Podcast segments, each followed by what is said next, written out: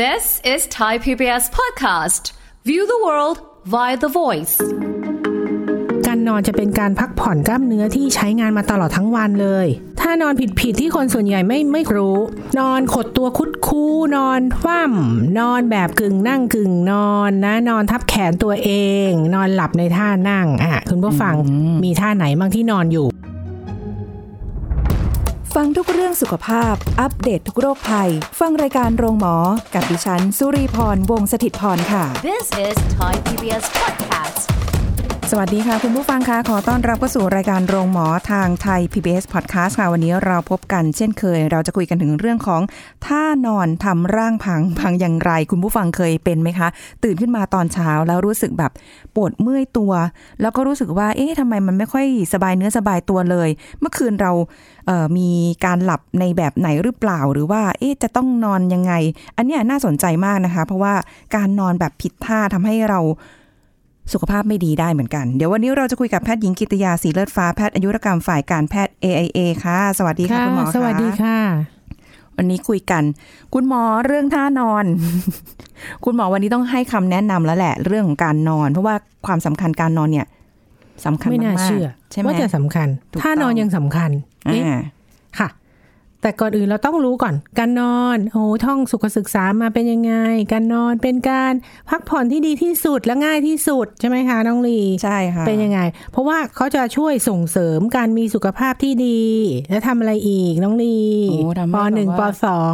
ช่วยซ่อมแซมเซลล์ ส่วนที่สึกหรอเออส่วนที่สึกหรอเออแล้วก็ช่วยปรับฮอร์โมนต่างๆ ในร่างกายให้สมดุลด้วยนะคะ อันนี้เป็นอ่าพื้นฐานที่เราก็รู้ใช่กันอยู่ แล้วก็การนอนจะเป็นการพักผ่อนกล้ามเนื้อที่ใช้งานมาตลอดทั้งวันเลย เป็นท่าที่กล้ามเนื้อเนี่ยได้ผ่อนคลายค่ะการนอนที่เหมาะสมเนี่ยเราเคยคุยกันไปแล้วว่า ค่าเฉลี่ยจะอยู่ที่ประมาณ 6-7 ชั่วโมง เท่ากับเราใช้เวลากับการนอนไปหนึ่งในสี่ส่วนของแต่ละวันเลยทีเดียวค่ะถูกไหมคะทีนี้ถ้านอนที่เหมาะสมเนี่ยมีส่วนช่วยให้การนอนหลับเนี่ยมีประสิทธิภาพแน่นอน ช่วยให้เรานอนหลับสบาย หลับสนิทมากขึ้น เมื่อได้นอนหลับพักผ่อนอย่างเพียงพอเป็นยังไง ร่างกายก็จะกระปรี้กระเปร่าจิตใจก็สดชื่น เบิกบาน ตื่นเช้ามาเป็นยังไงคะ น้องลีก็สดใสมีแรงไปทำงาน ไม่ทราบสา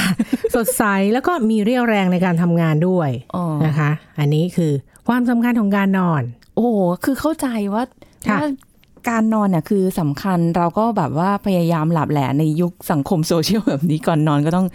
โซเชียลอะไรอย่างเงี้ยนะ แต่ว่าคุณหมอคะคือตอนเราหลับไปแล้วเนี่ยค่ะ เราไม่รู้อะว่าเรานอนท่าไหนอะแต่ก่อนนอนเราก็พยายามแบบจัดท่าจัดทางให้ดีที่สุดแล้วอะคิดว่าแบบเออท่านี้แหละสบายอ่านะอย่างดีก็อย่างน้อยก็ยังดีแหละ จัดตั้งแต่ก่อนก่อนหลับแหละค่ะแล้วก็จัดของเราอย่างนี้แหละ อ่าอ่าเราจะนอนอย่างสบายนะค่ะวันนี้นอนท่าไหนเดี๋ยวเราก็จะรู้กันค่ะว่าคุณชอบนอนท่าไหนอืมเอาเอาท่านอนผิดๆก่อนไหมล่ะ แบบไหนมีผิดบ้าง เออ ท่านผู้ฟังลองลองเช็คดูนะคะ ตั้งใจฟังเราเลยนะ ถ้านอนผิดผิดๆที่คนส่วนใหญ่ไม่ไม่รู้อะนอนขดตัวคุดคู้นอนคว่ำนอนแบบกึ่งนั่งกึ่งนอนนะ นอนทับแขนตัวเอง นอนหลับในท่านั่งอะคุณผู้ฟังมีท่าไหนบ้างที่นอนอยู่อะเรามาพูดเรื่องการนอนขดตัวคุดคูนก่อนค่ะน้องดีเคยไหมอะ เป็นตอนท่าหนอนนาวอะจะโอ้โหอืมตอนหนาวเฉยๆใช่ไหมขดตัวใช่แต่ว่าเป็นท่านอนประจำของคนบางคนหรือเปล่านะท่านอนขดตัวคุดคู้เนี่ยเป็นท่านอนในลักษณะตะแคงซ้ายหรือตะแคงขวาถูกไหมคะ คิดตามเราไปนะ งอเข่าขึ้นมาชิดหน้าอกใช่ไหมค่ะแล้วก็ก้มหน้าก้มศีรษะถูกปะคะค่ะโกงหลังพับสะโพก ซึ่งเป็นท่านอนที่ไม่เหมาะสมอย่างยิ่งนะ เนื่องจากว่าจะก่อให้เกิดผลเสียต่อร่างกาย หลายอย่างเลย การนอนท่านี้เนี่ย ติดต่อกันถูถ้านอนไม่ขยับทั้งคืนเลยเนี่ย จะทำให้เกิดความเสี่ยงยังไงบ้าง ปวดเข่าอ่า เพราะว่าเรางองอขาเข้ามาใช่ไหมคะ ปวดเข่าเอ็นบริเวณเข่าและสะโพกเนี่ย จะเกิดการอักเสบ เนื่องจากมีการพับงอของข้อสะโพกและข้อเข่าเป็นเวลานานนะเรื่องเข่ากล้ามเนื้อส่วนหลัง ส่วนล่าง อักเสบแล้วก็ปวด เนื่องจากมีการโก่งงอของหลัง ทำให้กล้ามเนื้อหลังเนี่ยถูกยืดเหยียดออกจนตึง ค่ะ แล้วก็กระดูกสันหลังถ้านานนานนานกระดูกสันหลังจะมีการบิดโก่งงอผิดรูปได้ โห ดูแค่ฟังเนี่ยแบบว่าเป็นท่านอนใช่ไหมที่ไม่คะน่าใช้คือไน่านนมีเลยใครนอนท่านี้บ้าง โดยเฉพาะท่านี้เนี่ยจะไม่เหมาะอย่างยิ่งกับผู้มีปัญหาปวดเมื่อยคอและหลังอยู่แล้วนะค่ะเพราะว่าก็อย่างที่บอกท่านอนท่านี้เนี่ยจะทำให้เมื่อยคอเมื่อยหลัง แล้วก็ปวดคอจากกล้ามเนื้อมันอักเสบ นะคะ การก้มคอค้างไว้เนี่ย กล้ามเนื้อคอจะตึง แล้วก็อาจจะไปเพิ่มแรงดันต่อหมอนรองกระดูก สันหลังส่วนคอ เพราะฉะนั้นผู้ที่ป่วยเป็นโรคหมอนรองกระดูก ทับเส้นประสาทอยู่แล้วเนี่ย อาจจะกระตุ้นให้เกิดอาการปวดอย่างมากได้ ค่ะ ค่ะ โอ้โหอ่าไม่น่าจะสบายอะดูท่านอนนี้แล้วนะอะแบบว่า แต่ถ้าเกิดแบบช่วงหเดี๋ยวเดี๋ยวนาเดี๋ยววค่ะ ช่วงหนาวหนาวๆได้ได้ได้ได้นอนแต่แป๊บว่าแป๊บๆ พอพอสักๆค่ะไปเดี๋ยวเราก็คงจะขยับขยับเพราะมันใช่เนอะร่างไปนกาอยนเราจะท่าปรับเองที่อะสบายที่จะหลับต่อไปจริงอะถ้านอนท่านี้อืมไม่ชอบก็คือจะเป็นสาเหตุที่ทำให้เกิด ริ้วรอยเหี่ยวย่นบนใบหน้าได้นะคะ นอนงอนหดตัวคุดคู้เนี่ยทำให้หน้าอกหย่อนคล้อยได้เช่นเดียวกับท่านอนตะแคงอื่นๆน้องลีจับหน้าทำไมนะต้องดึงให้ตึงอ่าอ่าถ้านอนท่านี้นะค่ะแต่ว่าถ้านอนขดตัวเนี่ยอาจจะเหมาะสำหรับ ท่านที่นอนกรนหรือว่าเอ่อสตรีมีคันอืมก็จะอ่าอาจจะเหมาะ แต่ว่าไม่ได้ว่าให้นอนท่านี้ตลอดค่ะเพราะว่าจะช่วยให้นอนกรนลดลงนะคะสำหรับคนท้องเนี่ยก็จะช่วยให้เลือดเนี่ยไหลไปสู่ทารกได้ดี ช่วยลดแรงกดของมดลูกที่ลงสู่บริเวณตับ นอกจากนี้ยังเขาค้นพบว่ายังเหมาะกับผู้ป่วยอัลไซเมอร์ หรือว่าผู้ป่วยพาร์กินสันนะเพราะมีงานวิจัยสนับสนุนว่าค่ะการนอนขดตัวเนี่ยจะช่วยให้ของเสียจากสมองที่ทำให้เกิดโรค ในระบบประสาทเนี่ยถูกกำจัดออกไปดีกว่าการนอนหงายหรือนอนคว่ำอืมในผู้ป่วยอัลไซเมอร์กับพาร์กินสันนะคะ แต่ว่าก็คือ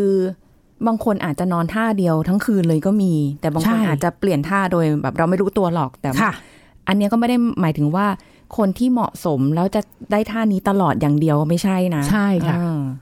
ท่านที่ยังสงสัยอยู่อาจจะไปหาอ่านเพิ่มเติมนะ ถ้ายังถ้ายังไม่เชื่อนะสำหรับผู้ป่วยอัลไซเมอร์หรือพาร์กินสันเนี่ยอาจจะค้นคว้าเพิ่มเติมว่ามันจริงเท็จประการใดนะคะค่ะค่ะ ต่อไปต่อไปท่าที่สองท่านอนคว่ำถือว่าเป็นท่าไม่เหมาะสมเหมือนกัน นึกนึกออกไหมอ่าน้องลีทำหน้า นอนคว่ำหลับมันเป็นท่าที่ทำให้นอนหลับไม่สนิท เพราะว่า จะต้องขยับร่างกายบ่อยๆ เพื่อให้รู้สึกสบายตัว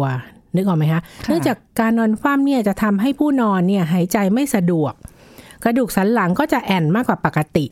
และขณะที่นอนเนี่ยก็จะมีการบิดคอไปทางซ้ายหรือขวาท่านผู้ฟังนึกออกไหมเราจะไปเอาหน้าคว่ำอยู่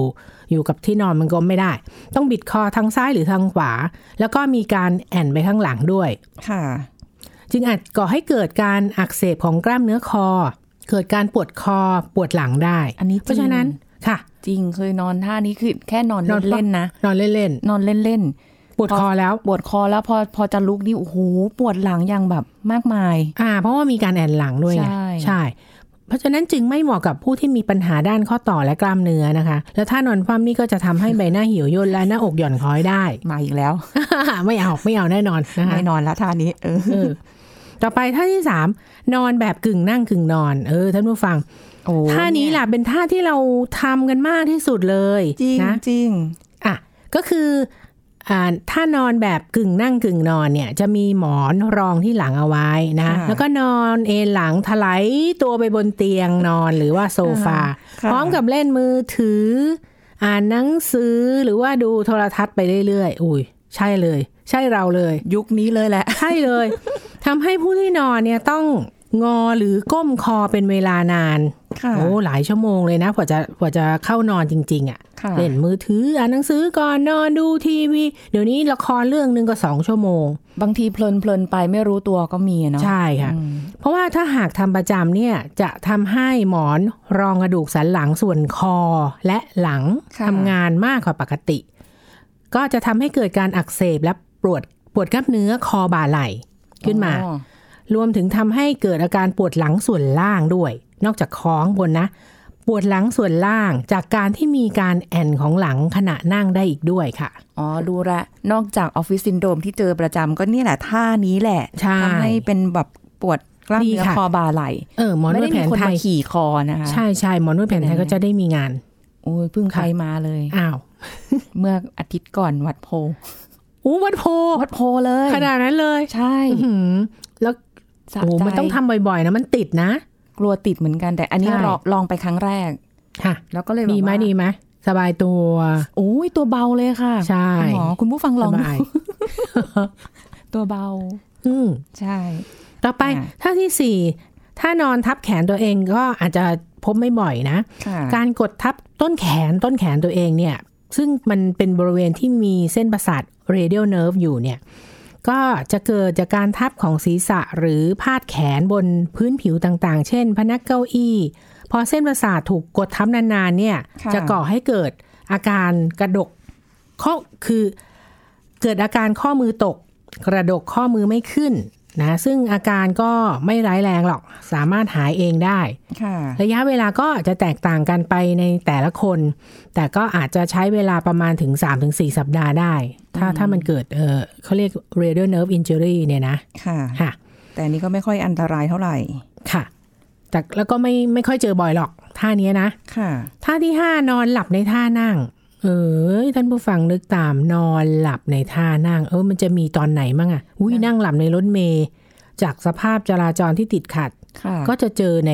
พบในคนที่โอ้นั่งรถกลับบ้านที่ไกลมากๆ เป็นชั่วโมงชั่วโมงรถติดอีกนะค่ะนั่งหลับในรถเมย์นั่งดูโทรทัศน์จนหลับประจำเลยค่ะนะคะอาจจะเจอในคนเมาเหล้าที่มักจะนอนหลับไปขณะนึกนั่งภาพอยู่ออกเลย นะก็อาการที่พบบ่อยก็คือปวดต้นคอปวดหลังแล้วก็เจ็บก้นกบได้อืมมันถ้าก็หลับน่าจะเป็นแบบทั้งคืนใช่ทั้งคืนนะคะอ่าอันเนี้ยคือท่านอนที่ไม่เหมาะสม อ่า แล้วท่าที่เหมาะสมถ้างั้น อ่าท่าที่เหมาะสมคุณผู้ฟังว่าไง อ่า ลองเช็คดูเรานอนท่าไหนกันบ้างนะท่าที่เหมาะสมคือ อันที่หนึ่งท่านอนหงายเลยสิคะ ปกติมากใช่ไหมท่านผู้ฟังก็นอนหงายอยู่ เป็นท่านอนที่คนปกติเนี่ยนิยมนะนอนหงายโดยวางอ่า นึกตามไปนะวางแขน ราบ ขนาน ข้างลำตัว หรือหรือนอนกลางแขนกลางขากลางแขนกลางขาออกไปๆเป็นปนะลาดาวอันนี้เขาเรียกท่านอนปลาดาวมันมันมีจริงค่ะๆนะกลางแขนกลางขาไปสบาย อันนี้เหมาะสำหรับนอนคนเดียวนะคะอะเต็มเตียงได้อะจะทำอะไรก็ได้อืมอะเป็นท่านอนที่ดีที่สุดสำหรับผู้ไม่มีปัญหาสุขภาพ นะคะอ๋อท่านี้เนี่ยจะช่วยรักษาสรีระให้ศีรษะลำคอและหลังอยู่ในแนวตรงนะท่านอนหงาย ช่วยป้องกันอาการปวดเมื่อยคอและปวดเมื่อยหลัง เป็นท่านอนที่ช่วยป้องกันภาวะกรดไหลย้อนได้ดีด้วยโอ้นะคะเหมาะสำหรับผู้ที่ใส่ใจปัญหาผิวพรรณและความงามด้วย แอบคุณผู้หญิงนะท่านี้ดีนะท่านอนหงาย เพราะว่าอะไรใบหน้าไม่เผชิญกับการกดทับหมอน ไม่ไปเสียดสีกับหมอน ลดโอกาสในการเกิดสิว ถูกต้องไหมคะนะแล้วก็ริ้วรอยบนใบหน้าได้ดีนะช่วยรักษารูปร่างทรงอกให้อยู่ทรงได้ดีกว่าท่าอื่นชอบโอ้ตรงนี้ยิ้มต้องลียิ้มเลย ชอบตรงนี้ชอบอันนี้โอ้มีข้อดีอ่าข้อดีของท่านอนหงายค่ะใช่คราวนี้ท่านอนหงายเนี่ยจะทำให้น้ำหนักตัวของเราเนี่ยกระจายลงไปตามส่วนต่างๆ ของแผ่นหลัง นะไม่มีน้ำหนักลงจุดใดจุดหนึ่งมากกว่าปกติค่ะถูกไหมอีกทั้งกระดูกสันหลังเนี่ยก็จะอยู่ในแนวตรง ไม่มีการโค้งผิดรูปค่ะ โดยเฉพาะถ้าหากเรามีหมอนอ่าคุณผู้ฟังนึกภาพนะ เอาหมอนเนี่ยรองใต้เข่าขณะนอนหงาย โอ้จะทำให้นอนสบายจริงใต้เข่านะ ไม่ใช่ใช่ปลายค่ะเท้านะ ไม่ใช่ใต้เข่าๆนอนเหรอรองใต้เข่า ต้องต้องแบบสูงขนาดประมาณไหนอะหรือว่าแบบรองแค่ใต้รองธเข่ารรมดาบางบางคนก็อาจจะรองใต้เข่าแล้วให้ให้ขาเป็นเป็นอย่างนี้ไปก็ได้โค้งคือไม่ใช่งอสักนิดนึอย่างนี้แบบเอ่า ไม่ใช่แบบว่าหักมุมไม่ใช่เป็นหักมุมอะไรขนาดนั้นค่ะอ๋อรองใต้เข่านะ แล้วก็เนื่องจากการรองหมอนไว้ใต้เข่าเนี่ยทำให้ข้อสะโพกมีการงอเล็กน้อยนะช่วยลดการแอนของหลังส่วนล่างนะ คุณผู้ฟังลองทำตามดู น่าสนใจห้าป้องกันอาการปวดหลังอันนี้ ข้อเสียของ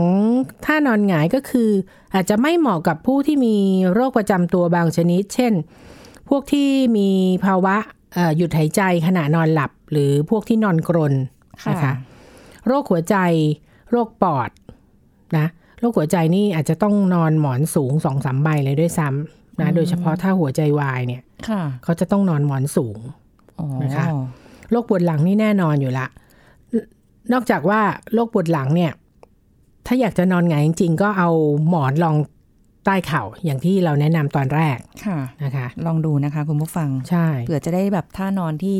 สบายขึ้นแล้วก็ตื่นมาไม่ปวดเมื่อยเนื้อตัวอะไรแบบนี้นะคะค่ะ อันนี้ท่านอนหงายเคยเห็นนอนหงายเพื่อนนอนหงาย แล้วเอามือแนบลำตัวค่ะหรือกลางก็ไปกลางไม่ก็ไปไม่ก็ไม่ได้แนบแนบลำตัวอะเลย แล้วใครเราก็แบบ อะน้องลีใช่ไหมตื่นไม่ไม่เพื่อนนอนอ๋อข้างกันตอนนั้นไปติวหนังสือด้วยกันค่ะคุณผู้ฟังค่ะนานมากแล้วแล้ว แล้วก็มืดๆไงเราตื่นขึ้นมาเขาทำอะไร ก็ท่าเดิมนะตกใจ เพื่อนเป็นอะไรหรือเปล่าต้องเอามือไปอังตรงจมูก นอนท่านั้นก็ตกใจคือ คนเรามีความรู้สึกนะว่า ต้องมันขจะยับบ้าง เออ นี่คือเออแบบบางคนอ๋อเรเห็นเขาเพื่อนแล้วแหละแต่ค่ะว่าผ่านไปแล้วเราก็ลืมไปแล้วค่ะตื่นมายังเห็นท่าเดิมไงตกใจ เป็นเป็นอย่างนั้นจริง ๆ ถ้าเขาหลับลึกโอ้เหรอ กล้ามเนื้อก็จะอ่อนผกเปียกเลยไม่เวลาอยู่ในขยับเลยระยะหลับฝันเนี่ยอะเป็นอย่างนั้นจริงหุยๆอะแล้วรู้ได้ไงน้องลีน้องน้องลีไม่ไม่เป็นท่านั้นอะไม่เคยได้นอนท่านั้นได้ตลอดสักทีอ๋อความรู้สึกว่าคือตื่นมาตอนตื่นขึ้นมาก็เปลี่ยนท่า ก็น่าจะรู้สึกแบบทำไมเมื่อยตัวจังเลย วิ่งหนีอะไรในฝันหรือเปล่า เคยเป็นไหมคะคุณผู้ฟัง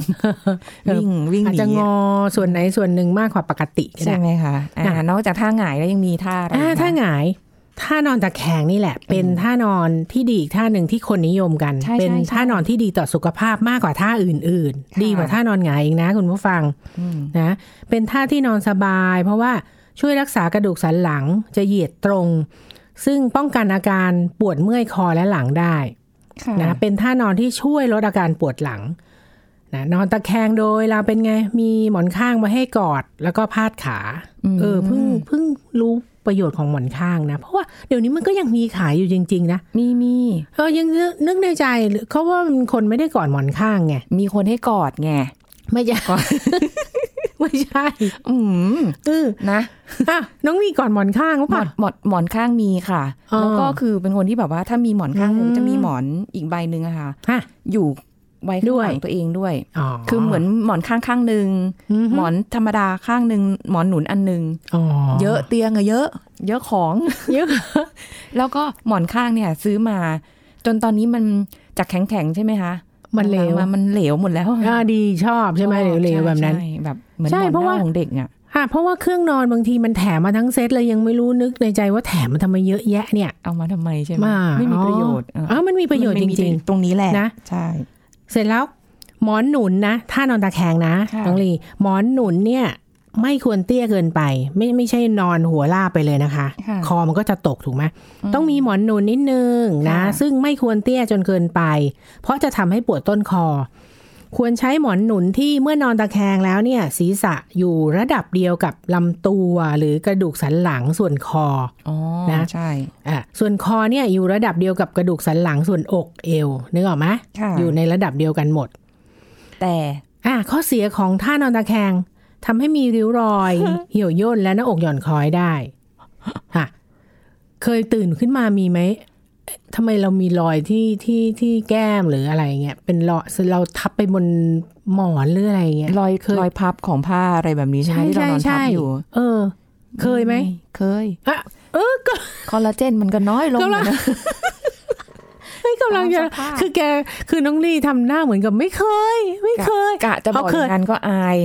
คือเคยนะท่านผู้ฟังเคยคราวนี้เราก็มันนึกถึงตัวเราว่าถ้าเคยเรามีรอยอย่างนั้นเนี่ยแสดงว่าคอลลาเจนเราไม่ดีใช่ไหมใช่เออแต่อีแค่หมอนทับเนี่ยอุ้ยรอยมันทำไมมันถึงเช้าอะเข้าใจป่ะใช่ค่ะคือเออแทนที่มันจะคืนตัวใช่ไหมถูคะกผิวถูกเต่งตึงเออเหมันเดิไม่คืนตัวไงอืมมันต้องใช้เวลาตั้งเป็นหลายชั่วโมงโอ้โห ไม่รู้จะนอนท่าไหนแล้วเนี่ยตอนเนี้ยเอาจริงอะอะนอนหงายกับตะแคงไปก่อนๆเดี๋ยวตะแคใช่งไหมเนี่ยมันมีตะแคงซ้ายตะแคงขวาด้วยค่ะคุณหมอที่เคยได้ยินใช่มานะเขาบอกว่าอะถ้าตะแคงซ้ายไม่โอเค เพราะว่าหัวใจมันอยู่ทางฝั่งซ้ายไม่รู้จริงเปล่า จริง เอาเหรออะข้อเสียของการนอนตะแคงซ้ายก็ค่ะคือทำให้หัวใจข้างซ้ายเต้นลำบากอะท่านผู้ฟังนึกตามอืมหัวอะหัวใจเต้นตุบๆอยู่ข้างซ้ายอะนอนตะแคงซ้ายเฮ้ยหัวใจมันเต้นลำบากนะค่ะ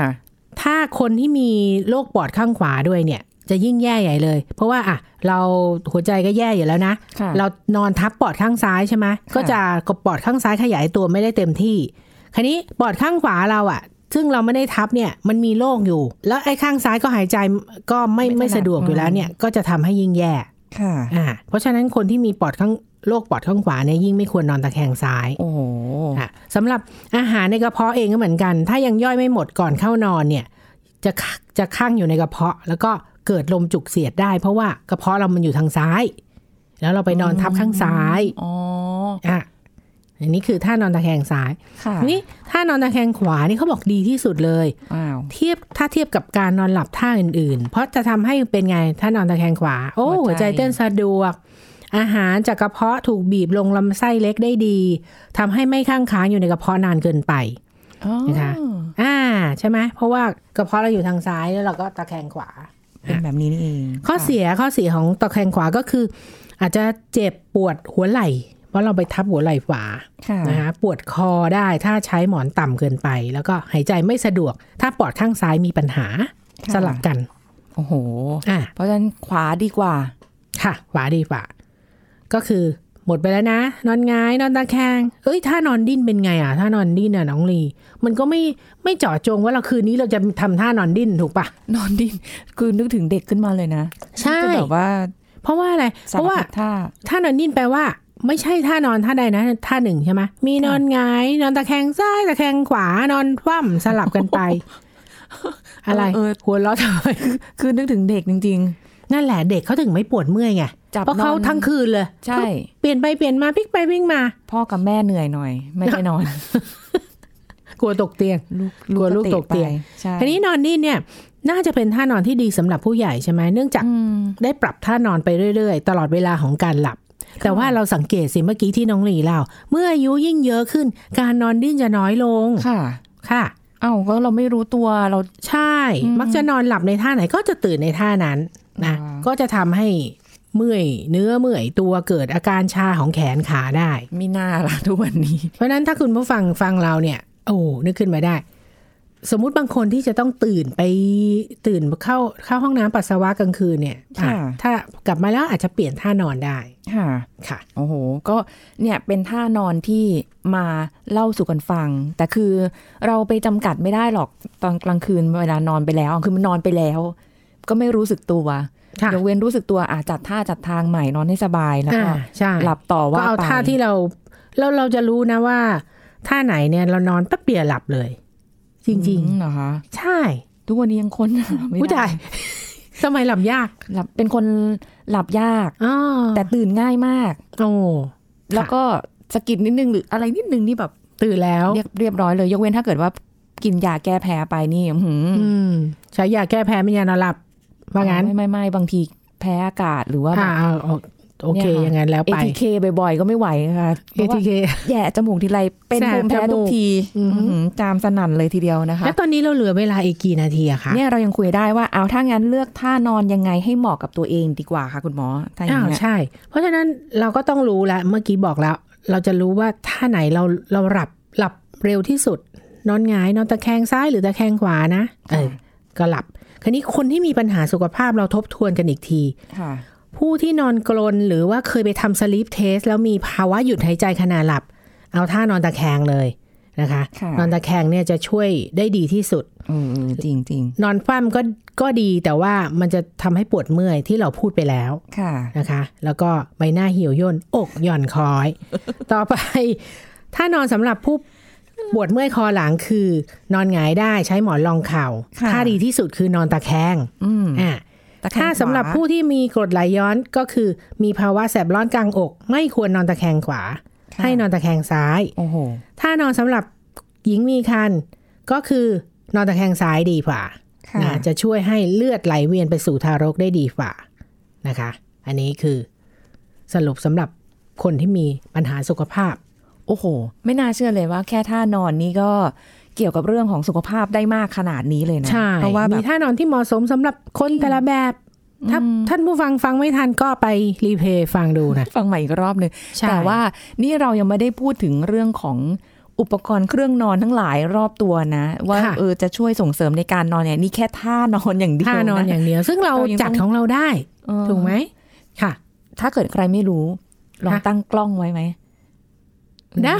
เออตื่นมามาดู เออ ฉันนอนได้ยังไงไปตอนคืน ไม่อยากดู เดี๋ยวทุเรศมันจะทุเรศมัมากนจะไปตลกเว้ยเฮ้ยนี่จริงๆเหรอหรืออะไรอย่างเงี้ย อาจจะเจอว่าตัวเองนอนท่าเดียวตลอดทั้งคืนก็ได้ ค่ะ อืมเอ้ยแต่อันนี้น่าสนใจ น่าลองดูจริง ๆ นะสักเออคืนสองคืนค่ะ อาทิตย์หนึ่งทำสักหนหนึ่งแล้วมาดูสถิติดูแบบว่า ตกลงเนี่ยเรานอนท่าแบบไหน เยอะและบ่อยที่สุดแล้วทำให้เราแบบตื่นมามันไม่สดชื่นมันไม่กระปี้กระเป๋าไงคุณหมอใช่ไหมใช่ใช่เพราะว่านอนอย่างนั้นอะกล้ามเนื้อมันอยู่ท่านั้นตลอดเวลาเนี่ยแค่พูดนี่ค่ะปวดเมื่อยแล้วใช่ ไม่ได้เกี่ยวไปกับนวดกันอเถอะ ไปเปล่าไปเปล่าค่ะ